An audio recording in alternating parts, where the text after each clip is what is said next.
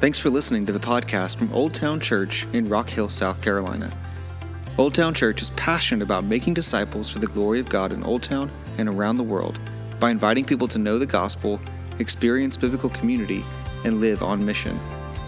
If you're in the Rock Hill area, we invite you to join us for worship every Sunday. If you're not in our area, we encourage you to find a gospel believing church near you.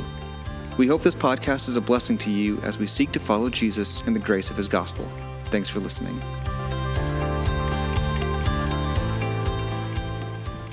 Good morning.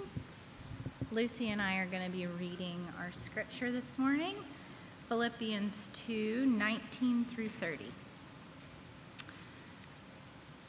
I hope in the Lord Jesus to send Timothy to you soon, so that I too may be cheered by the news of you.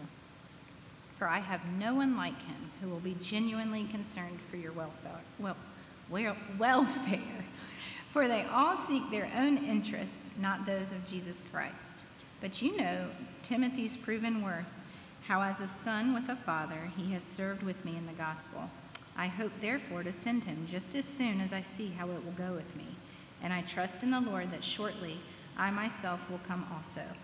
I have thought it necessary to send to you Epaphroditus, my brother and fellow worker and fellow soldier in your and your messenger, and minister to my need. For he has been longing for you all, and has been distressed because, he, because you heard that he was ill. Indeed, he was ill, near to death, but God had mercy on him, and not only on him, but on me also, lest I should have sorrow upon sorrow. I am the more eager to, to send him, therefore, that you may rejoice at seeing him again, and that I may be less anxious. So receive him in the Lord with all joy and honor such men, for he nearly died for the work of Christ, risking his life to complete what was lacking in your service to me. This is the word of the Lord. All right. Well, good morning, church. Uh, my name is Matthew, and I'm one of the pastors here at Old Town Church. And we are so glad that you're here. And uh, just a special shout out uh, to those of you who have young children or needy animals.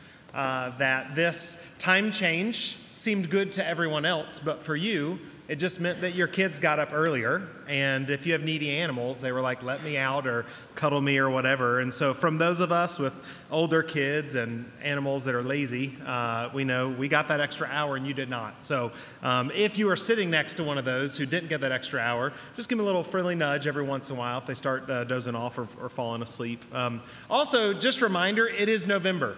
And uh, I don't mean that it's not October, I actually mean that it's not December yet. And so uh, the second Halloween happened, everyone is like, woo, Christmas time. And listen, uh, we have Christmas music going in our house. I'm not going to lie about that. But uh, there is, I just want to free you.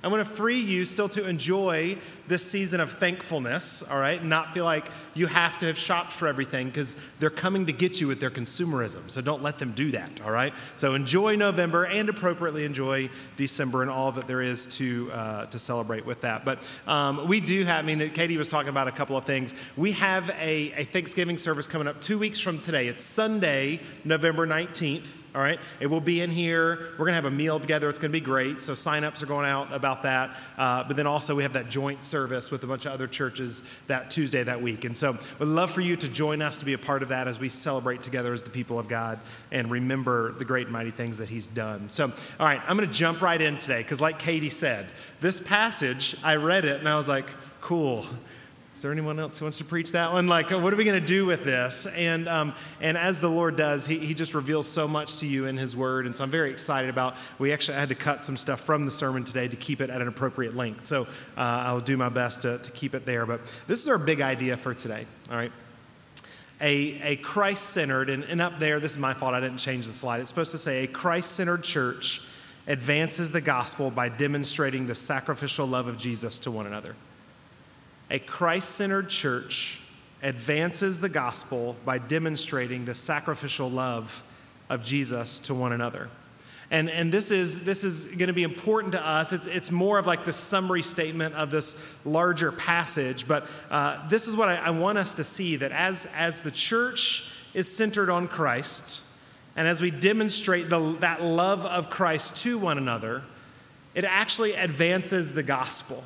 And that's what this whole section is about. I'm going to walk back through that section. But a Christ centered church advances the gospel by demonstrating the sacrificial love of Jesus to one another. Now, uh, I've talked with some of you about how we do our slides. So this is just like family moment right here. Let's talk about it. I want you to feel free to take pictures of the slides. If we don't leave it up there long enough for you to write down, that's all right. Um, most of the time, it's going to come back around at the end of the service or along the way. But if you need to take pictures, uh, I always love when I see people taking their phones up and taking pictures. So take pictures of the slides if you need to. But anyway, that's our, our big idea for today. Now, I mentioned that we are wrapping up this major section here in Philippians, and and I want to take just a few quick minutes uh, to remind ourselves of the context of this passage. All right.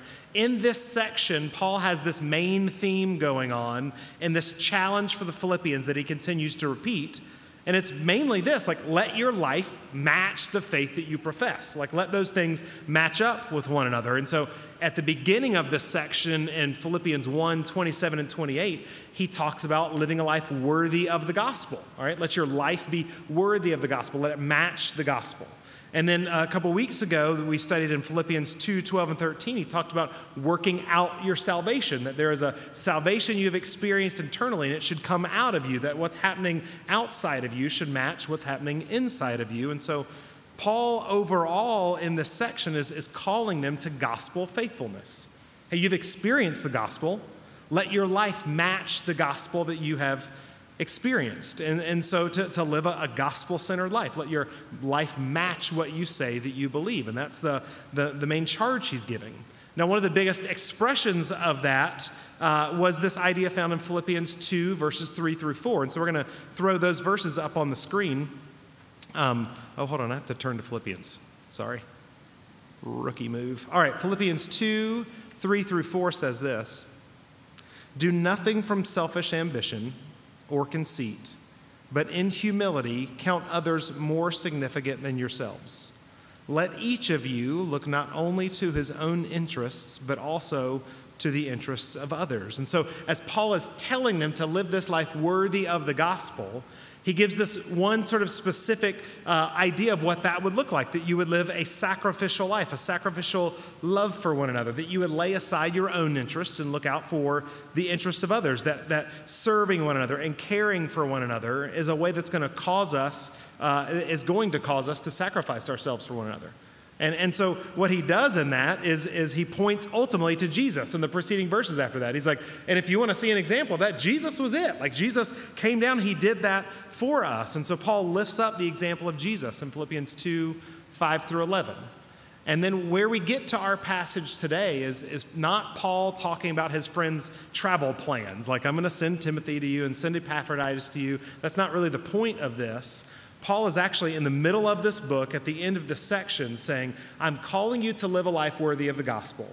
And what that's going to look like is you sacrificing yourself for one another, that you are loving one another sacrificially, just as Jesus did. I want to commend to you two examples of men who were doing that Timothy and Epaphroditus. And so, what we see here is not travel arrangements and just like communication, like, hey, so and so's coming. It's like, hey, here's these men I want to commend to you as examples. I gave you Jesus, but of men you would actually know, here's, here's Timothy and Epaphroditus. These are men who are living lives of gospel faithfulness. Their lives were, were worthy of the gospel of Jesus Christ. And so, what we're going to do this morning as we walk through this passage is just learn personally. We're going to learn personally, like what would it look like for me to live a Christ centered life?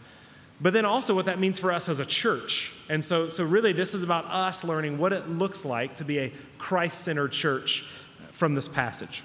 And so we begin in, in verses 19 through 22, and, and I think we can learn this that a Christ centered church serves selflessly. A Christ centered church serves selflessly. Look at verses 19 through 22. I hope in the Lord Jesus to send Timothy to you soon, so that I too may be cheered by news of you. For I have no one like him who will be genuinely concerned for your welfare. For they all seek their own interests, not those of Jesus Christ. But you know Timothy's proven worth, how as a son with a father he has served with me in the gospel. All right, so we got Timothy here. Now, who is Timothy? One thing that we can know about Timothy Timothy already has a history in Philippi. Uh, if you go back to Acts 16, when this church was being started, Timothy was there with Paul when Paul was initially sharing the gospel with them. So these people knew Timothy. They had a history with Timothy, all right? Uh, and so Timothy knew these people as well. He had witnessed Paul's love and his care for the church in Philippi. Uh, additionally, Timothy was the significant part of Paul's ministry. All right, uh, over and over throughout. I mean, there's there's books dedicated, letters dedicated just to Timothy from Paul. Uh, Timothy uh, was just a, a, vibrant and active part of Paul's ministry. And so, uh, why is Paul sending him? Well, this is sort of what Paul did. He, he, would send. He had sent Timothy to Corinth at one point to deliver a letter and deliver a message to them and to encourage them. He sent Timothy to the church in Thessalonica. And, and what we can read from the, the book of Thessalonians is that uh, Paul sent them to establish and exhort you in the faith. Paul would send Timothy to these churches that were planted to, to establish and exhort them in their faith. He would send messages with Timothy, but also he would send Timothy himself to be an encouragement to that church, to establish that church, to, to build that church up. And so Paul was likely sending Timothy for these very same purposes here to the church in Philippi. And so we're going to see in this passage, Paul's going to later, he's going to send Epaphroditus. All right, so this, this is the order of things. Paul's going to send Epaphroditus first with a letter from Paul. All right, so Epaphroditus carries the letter, and that letter is the book of Philippians. And so they read this letter. It has instructions in it, it has encouragements in it, it has some, some, uh, some uh, hey, here you've got some conflict you need to handle.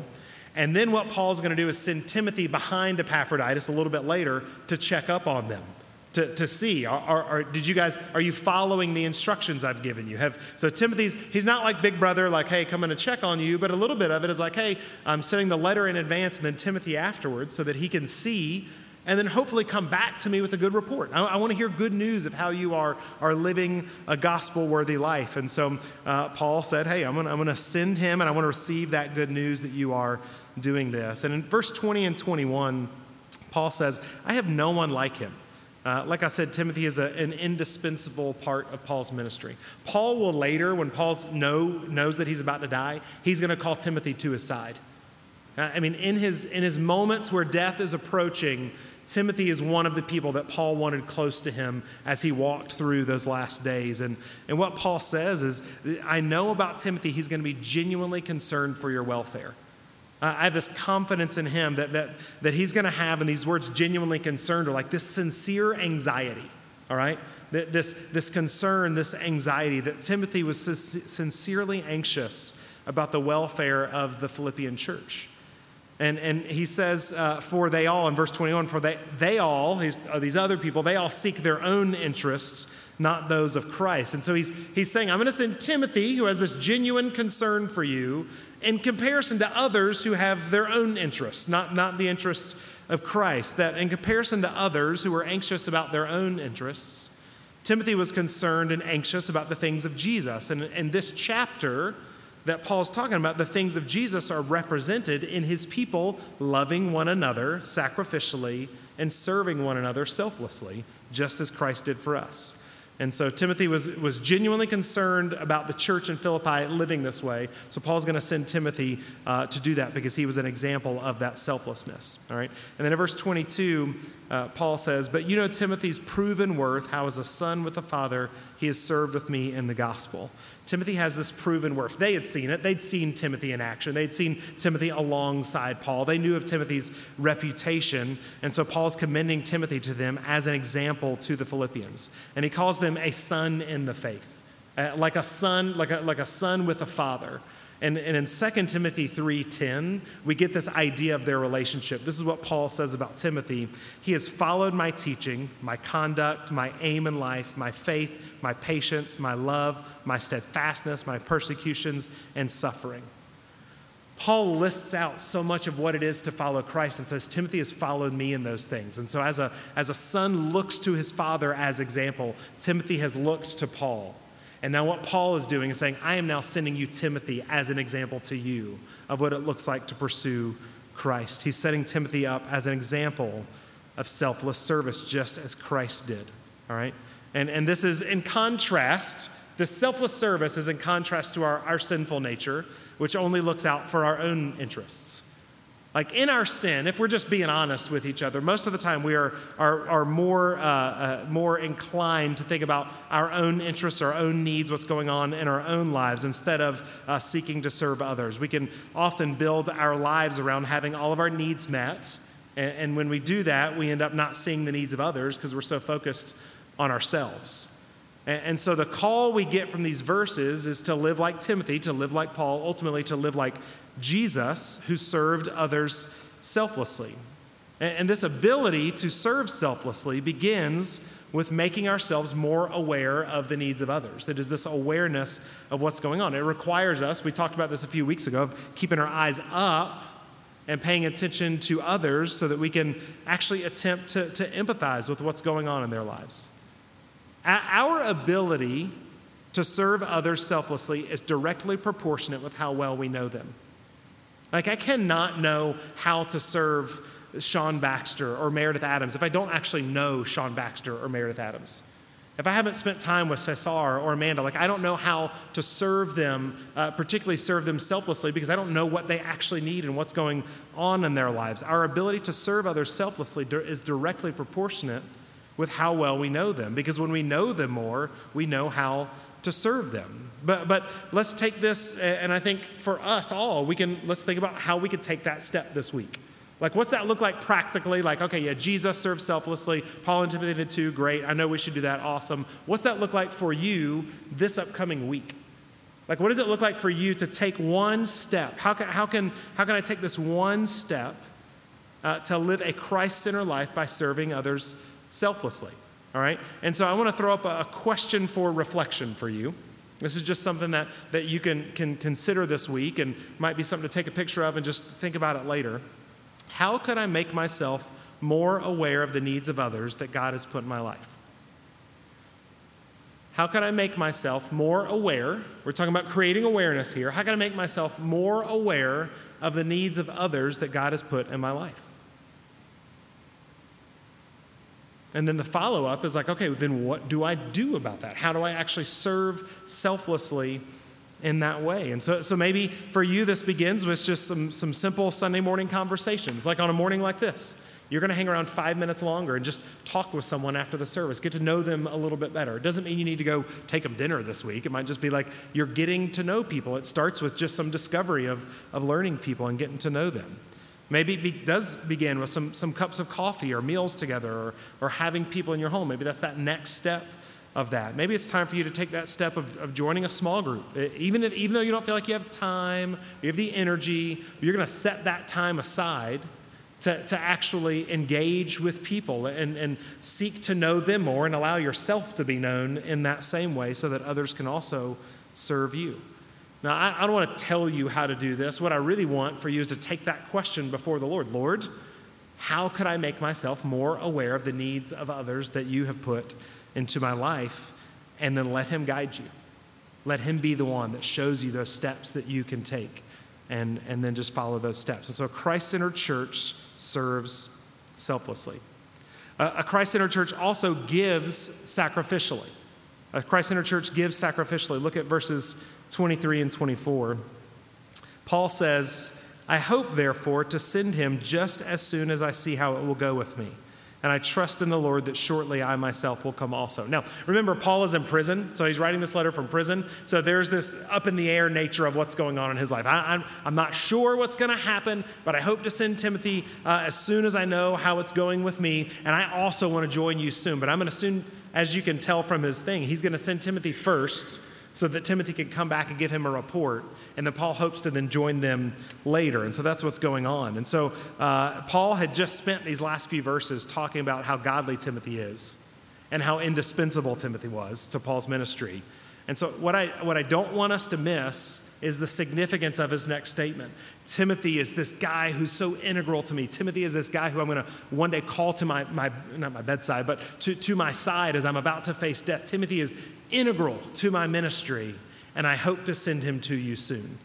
That there is a sacrifice in what Paul is doing. And I, I just want to make a very simple point with these verses. Paul was sending his best to go support and build up the Philippians. Paul was sending one of his most integral parts of his ministry to go and build up the Philippian church. I hope to send him there to you. This was sacrificial on Paul's part. This was Paul sending his best, and he was willing to send him away ultimately to build up that church. Now, I don't know what you did this past Tuesday night. Uh, it was October 31st, which is the day of candy. All right. And, and so uh, our kids over the years, they're getting a little older. Some of them are like, I'm not going to trick or treat anymore. A lot of them are like, I'm not going to trick or treat, but then they do. Uh, and then Lucy was like, full on, let's roll. And so, um, so one of my favorite things over the years, and this year as well, is afterwards, like the loot sorting right like they you take your your bag out you dump it on the table and then you start like okay chocolates are over here and then you know hard candies are over here whatever else like you sort everything out and then, then there's like the great candy swap where they're like, hey, I don't really like these, do you? Yeah. And then they start trading candy with each other. And then we have the community bucket that's like, nobody wants this because it's Twizzlers and dots. And like, let's be honest, nobody likes Twizzlers and dots. And if you do, man, we could probably hook you up, right? And so I see that. Okay, I see those hands. Maybe I was wrong, spoke too soon. Um, but, but you know, and, and this, is, this is something I, I noticed this time is my kids kept offering me Reese cups because I love chocolate and peanut butter together. It's like, what could be better? All right. And so, can I get so a couple? I see those hands. Yeah, I see. And, um, and so, my kids kept offering me Reese cups. And I was like, sure, yeah, okay, you know, fine, yeah, good. I, I used to steal them, now you're just offering, so this is great. Um, and and I, eventually, I was, you know, I was like, hey, uh, listen, I, you know, I, I like these, but I, you know, I, don't want to just take them from you. Like, if you like these, I want you to, to keep them. And, uh, you know, I'll take it if you don't want. But they're like, and one, one of my kids was like, no, I like these, but I know you like them, so I want you to have it. And, and it's just this, this really small, simple nature. It's a simple sacrifice, right? Like, no, I do like that, but I know you like it. I want you to have it. I'm going to give up something that I do like for your good. I don't know if it's for my good, but for my enjoyment. Um, and, and, and so it might not have been much, just Halloween candy, but there's this heart behind that to, to seek the good of others at the expense of yourself. That's sacrifice, right? Seeking the good of someone else at your own expense. To sacrifice something means that it's going to cost you. Sacrifice is painful. Anyone who's trained for, I mean, I don't, I don't know if she's in here, so I don't want to call her name out, but like we have someone on our staff, and there's only three of us, and she's a female, so her name might be Jamie, who who ran a 30 mile trail race yesterday. Like, you don't just do, yeah, you don't just wake up and go do that. Like, she sacrificed a lot in training to make that happen. Sacrifice is costly, it's painful, all right? It, it actually is, is going to require something of you. You're going to lose something, you're going to miss out on something. And, and we need to learn from this as a church that wants to be part of gospel multiplication. And, church, hear me right now. We want to be a part of gospel multiplication not just here in our community, but among the nations. And if we're going to do that, what we hope is that men and women are raised up here that are then sent out to other places. That part of us being a part of gospel multiplication and church planting in our county and in our state and in our country and uh, across the world is going to mean that some of you, and I pray that this is true, some of you are raised up and sent out, and we grieve because we're like, no, they were so, they were such a massive part of who we are. And they ministered to so many people, and we learned so much from them, and we walked in community with them, and we are so sad to see them go. But for the kingdom of God, let them go and let us support them along the way. That if we are going to be a church that's part of multiplication, we will have to send out our best and celebrate that as, as they go. And so, my prayer, I just want to say this my prayer for us as a church is that one day, though we are supporting a church plant in Bangkok, Thailand with people that we never met before we were their partners, that one day, oh, ooh, that one day we are visiting one of you in some foreign country or some massive city in America where people do not know the gospel, and we are sending teams to you to support you. And on Sunday mornings, we are praying for you, and we are coming alongside you, and we're sending financial support to you so that the kingdom of God can be grown across the earth. That's gospel multiplication, but it requires sacrifice. And this is what Paul is doing. Like, I'm going to, yes, Timothy's my greatest. I'm going to send him out to you to go encourage you. Though I would love to have him by my side, I'm going to send him to you because ultimately he sent Timothy out permanently. Timothy would go out and come back, go out and come back, but eventually he stayed in Ephesus. And so we're going to have to send. It's, it's a sacrifice that we have. And I hope we can learn from Paul in this as a church. But what does it look like to give sacrificially? As we talk about giving sacrificially, if we're going to be Christ centered in that as a person, but also as a church, how we as a church give sacrificially for kingdom work really is just a collective effort of how you individually give sacrificially. And, and so, as an example, um, you know, uh, each week when, when, or month when, when you tithe, okay, for those of you that are, are tithing, when, you, when you're giving, it goes to support our annual budget. Sounds boring. You're like, oh, great, he's going to talk about budgeting. No, I'm not, okay? But, but, but it's, it's not boring, other than meeting our, our, our physical needs, staffing, and facilities and stuff like that. Uh, there's a large portion of our budget that's meant to be sent out. It's, it's meant to be uh, a gospel work of discipleship here within our church, but also outside of our church. And so when you give, it goes to support things like that Bangkok church that's meeting, well, 12 hours ago. And, and so and, and, so it's going to support them. That money is not just staying here, it's going out. It's going to other organizations that are sending missionaries all across the world. And so, as we give to the, the Southern Baptist Convention, like part of, uh, actually, a lot of that money, not just part of it, a lot of it, is going to train and send missionaries. And, and so, and, and I, I, actually happen to know one missionary in particular that was sent through the Southern Baptist Convention who's now in, in a place that we're not even supposed to name for their security, and they're crossfitting for the glory of God. And I'm not kidding, that's literally, they're like setting up a CrossFit business in some Middle Eastern country so that they can begin to share the gospel with people. And so when you give, it goes to things like that. It goes out. All right? And so being a new church, it'd be easy for us, like for the first five years, let's just keep all of our money in house and try and make sure we're established. But I'll tell you this, and this is the heartbeat of everyone, not just us as leadership, but part of our establishment as a church was saying, no, we want, we want our time and our resources and our money to go to kingdom work all across the nations. That's how we're established, not by keeping it to ourselves, but giving it away to others. And so when you give to the budget, it's also helping support church planting efforts all across the world, including an unreached people group in Bangkok, Thailand. Or as another example, uh, when you give financially to our benevolence fund, uh, part of what that money does is it helps us provide counseling opportunities for people within our faith family. That as people meet certain needs, and there, there's just things that professional counseling, professional Christian counseling is going to be the thing that, that is, as we come alongside them as a church, that we can also provide professional support to them. You are providing that to people. And there, there are many in our faith family eh, who take advantage of that. And I'll tell you, I'll just say, like, I'm one of them. Like, counseling is something that's been an important part of my journey.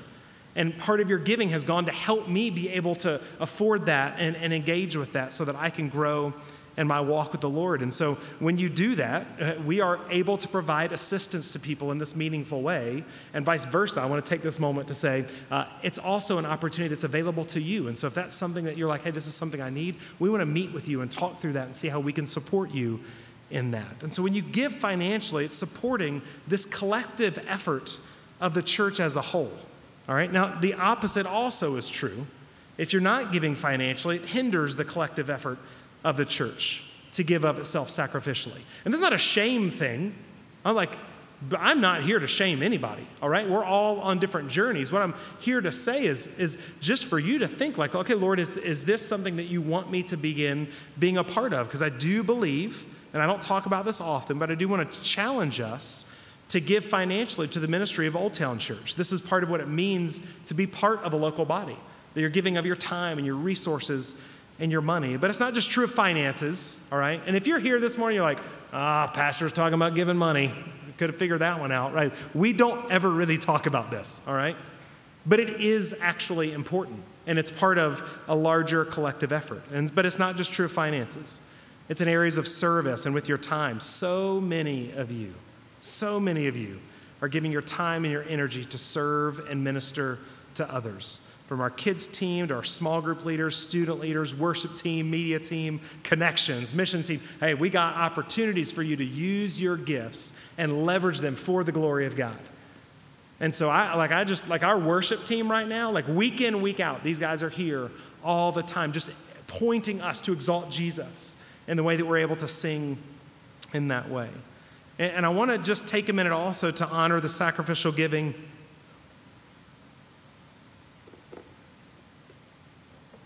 Uh, oh. So we've um,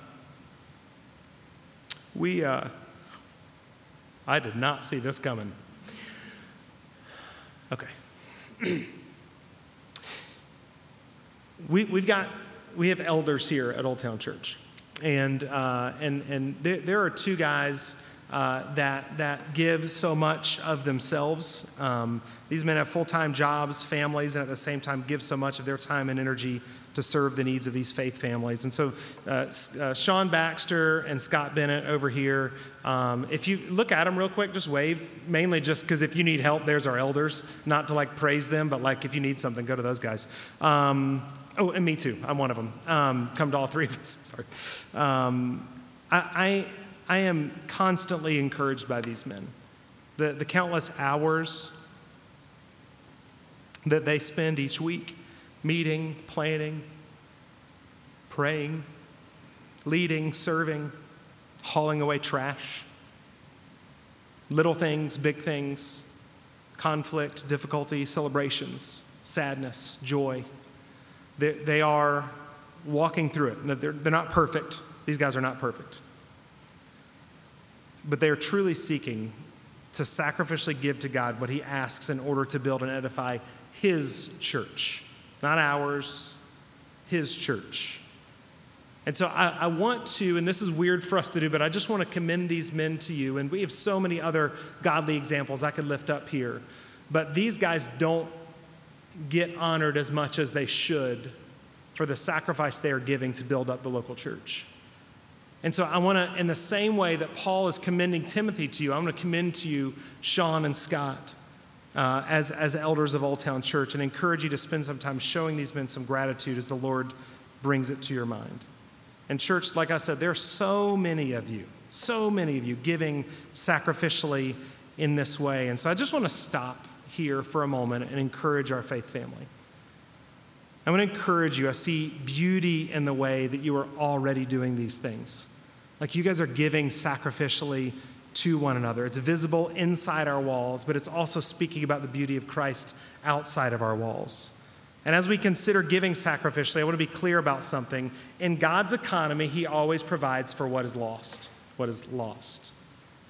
Like, like, and I'm not, I'm not telling you, like, if you give $100, He'll give you $100 back. I'm definitely not telling you if you give $100, He'll give you $200 back. All right? This is not, not what I'm saying. He might do that, but there's no guarantees of that. All right? What I'm telling you is that in God's economy, as we give sacrificially, He is going to provide for what we need. And so we can sacrificially give our money for kingdom purposes under His leadership and trust that He's going to provide for our financial needs. He might not replace what you gave, but He's going to ensure that you are provided for in accordance with His will. We can sacrificially give of our time and, and trust that He will arrange our lives and schedules so that what is most important to Him is done in our lives. We can sacrificially give of our energy and, and trust that He will provide the energy for what He is calling us to. We don't have to always seek to replenish that ourselves, He will give us what we need. Church, listen, we do not have to hoard our resources. We serve a God of abundance.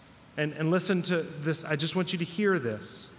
He will never run out of the capacity to replenish what He calls us to give.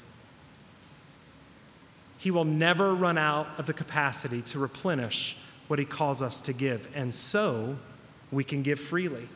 We can give with joy. We can give in abundance, knowing that as He is calling us to give, not as I am calling you to give, but as He is calling you to give, you can give freely in abundance. And so, a question for reflection for you Is there anything that I'm holding on to that is preventing me from giving sacrificially as God is calling me to?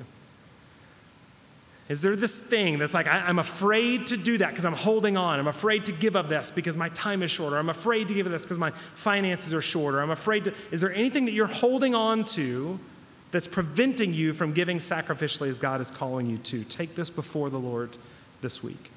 And so, a Christ centered church serves selflessly, a Christ centered church gives sacrificially, and finally, a Christ centered church cares compassionately. Um, let's read verses 25 through 30. I've thought it necessary to send to you Epaphroditus, my brother and fellow worker and fellow soldier, and your messenger and minister to my need. For he has been longing for you all and has been distressed because you heard that he was ill. Indeed, he was ill, near to death. But God had mercy on him, and not only on him, but on me also, lest I should have sorrow upon sorrow. I am the more eager to send him, therefore, that you may rejoice at seeing him again, so that I may be less anxious. So receive him in the Lord with all joy and honor such men, for he nearly died for the work of Christ, risking his life to complete what was lacking in your service to me. Uh, repeat after me Epaphroditus. That was, you did, let's one more time. Epaphroditus.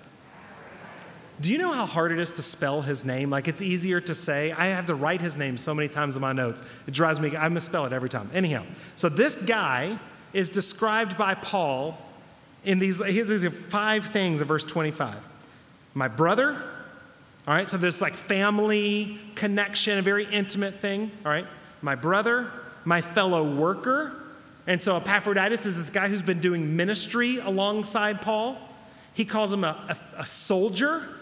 And Paul often used that word, if you look in other letters, to describe someone who had suffered for the sake of Christ. And so you got this guy who's like a close brotherly connection, a guy who had worked alongside Paul, and labored with him, and a guy who had suffered for the sake of Christ, a, a brother, a fellow worker, a fellow soldier. And then he calls him your messenger and minister to my need. Now, that's an important phrase to help understand uh, the, the rest of this thing. The Philippians, what they had done, and that's what this whole letter was, was partly about, they had sent Paul a financial gift. Similar, we send a financial gift to, to Bangkok. They had sent Paul this financial gift, and, and they knew it wasn't going to be enough. And so they sent Epaphroditus also. Hey, we're going to send this money and this guy, all right? And he's going to try and make up for what we couldn't give to you. So, verse 30, when it says to complete what was lacking in your service to me, part of that is like, I know you couldn't give all the money you wanted to give. And so you sent me Epaphroditus also. So, I hope he volunteered for this. But um, anyhow, so they send money and Epaphroditus, all right? And, and so, so he is a messenger and also a minister to my need. He's going to bring a message from the church, bring a gift from the church, and also minister to Paul's needs and come alongside him. And so, uh, that's, that's what's happening there. And then verse 26 through 28, I just, I just want us to see this like language that they use in, in their relationships with one another that he had been longing for them. He was distressed by any worry that, that the Philippian church had for Epaphroditus because of his illness. And, and, though he almost died from that illness, God had mercy on him. And so Paul is excited to send Epaphroditus to the Philippians because he, he knows they're going to rejoice when they see him. And, and it's this, just this, this compassion as I read these verses, you see this like compassionate care. When we think about what compassion looks like, this is it to have concern for the sufferings and the hurt of others, to, to see their struggle and to sympathize with them. To be compassionate is to seek to understand what it would be like to walk in someone else's circumstances. And so, as we talk about caring compassionately, what we're talking about is an active compassion. All right, it's not just having compassion, it's about caring compassionately, that there's an active component to that compassion. It's not just sympathizing with someone from a distance, but actually walking with them and alongside them in the thing that you're compassionate for, to bear up with someone in their pain. And so, verse 29 through 30, Paul says, And so receive him with joy, honor this man, this man who risked his life for the sake of Christ. And, and, and Paul instructs them to do this and explains why he is being sent back so they don't feel like, hey, Epaphroditus, we sent you. Why are you coming back? Paul's like, no, no, no, honor him. Like, it's good that he's coming back to you. I'm, I'm glad to send him back. He has suffered much. He risked his life for the sake of Christ. So don't think he just sort of like, you know, gave up on the mission. Like, this is a good thing that he's coming back. And so receive him with joy, honor him, be excited when he comes back. Um, and so, in these three personal relationships between Epaphroditus, the Philippian church, and Paul, we see this beautiful example of compassionate care. There's so much care displayed on all these sides Paul's care for Epaphroditus, the Philippians' care for Epaphroditus, Epaphroditus' concern for the Philippians' concern for him. You know, like I'm worried that you guys are worried about me. Uh, these descriptions point us to the nature of their relationships and the compassion and care that they had for one another. This longing to be with one another, this genuine concern for one another, taking care of one another's needs. Church, this is the nature of the relationships of those within the church of Jesus Christ. Not always perfectly, it is something we have to pursue. But I'll say this last week, I, I, wasn't here in town. We were on, on a retreat and we were away. And I, this morning coming in, I was just so excited to be able to see all of you. So, so excited to, to walk in and be amongst our faith family, so excited to worship with one another. And, and so there's this, this genuine desire and longing to be with one another. And listen, we're not a perfect people, we hurt one another. We sin against one another, but we grow in Christ as we forgive one another and bear one another's burdens. We grow in compassion for one another as we know one another and walk through life with one another, as we walk through these horrible losses, but also the, these wonderful celebrations.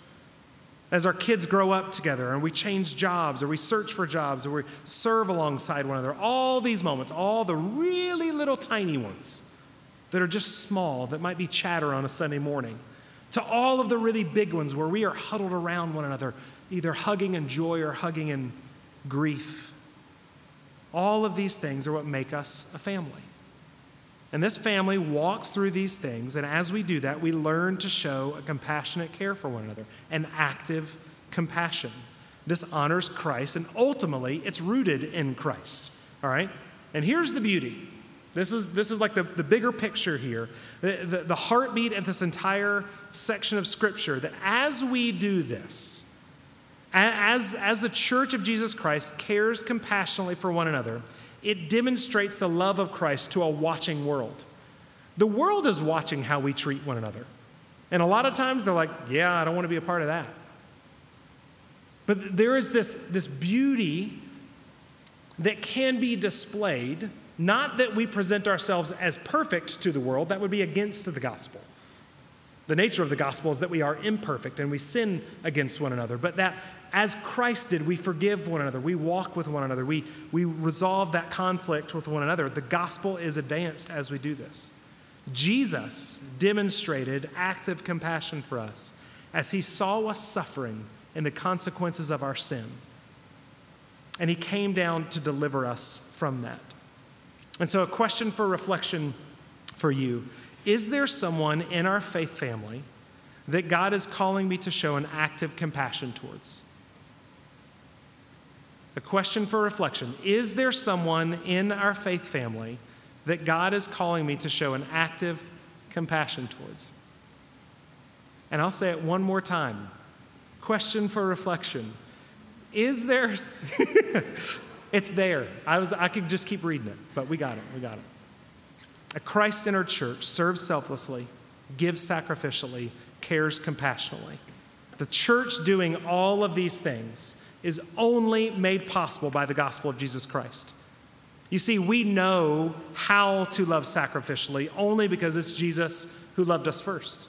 He has modeled that love for us. If we want to be a Christ centered church, who can be described as selfless, sacrificial, compassionate, then we look first to the cross. Jesus modeled all of this for us. His love was selfless. He did not consider his position in heaven something to be held on to, like we read in chapter 2, but came down here to earth in the form of a man, subjecting himself to death. His love was sacrificial, as he sacrificed himself, being tortured brutally on our behalf so that we could be forgiven of our sinfulness. And his love was compassionate as he looked out on a sinful people that rejected him and had compassion on us, though we did not deserve it. And on that cross, he died the death that we deserve to die, and then he rose to eternal life so that we can spend eternity in a relationship with the Father through Jesus, enjoying him. This is the good news, the gospel of Jesus Christ, and it's only by grace through faith in Jesus that we can experience that salvation. And so I just conclude us here back with our big idea. A Christ centered church advances the gospel by demonstrating the sacrificial love of Jesus to one another. OTC, this is like, I want to just bring this together as we think about trying to be Christ centered. My question is this what kind of church will we be? Will we be a Christ centered church? We're a little over three years old. We're brand new, we're babies. And we have an opportunity to build something here in these very days to create this type of culture a church that serves selflessly, gives sacrificially, and cares compassionately. Now, my charge to you is lean in, to press into that. Because ultimately, the culture that we create here is created by us in this room. It's created by you. It's created by you. It's created by each one of us collectively living in this way. That creates a culture here that displays to the world the beauty of Jesus Christ. And the gospel is advanced in that way. Let me pray for us. Father, we just acknowledge our great need for you. We, we thank you, even as we're going to sing in these minutes, and we, we turn our eyes to Jesus. Father, we ask for the help to be aware of these things that you're calling us into. Uh, and also, Lord, we ask for the help to actually live these out in our lives. And so, Lord, help, help us root any behavior we have, any, any, any, anything that's coming out of us, be rooted in you and you alone and what you have done, and you receive all the glory for it. In your name we pray. Amen.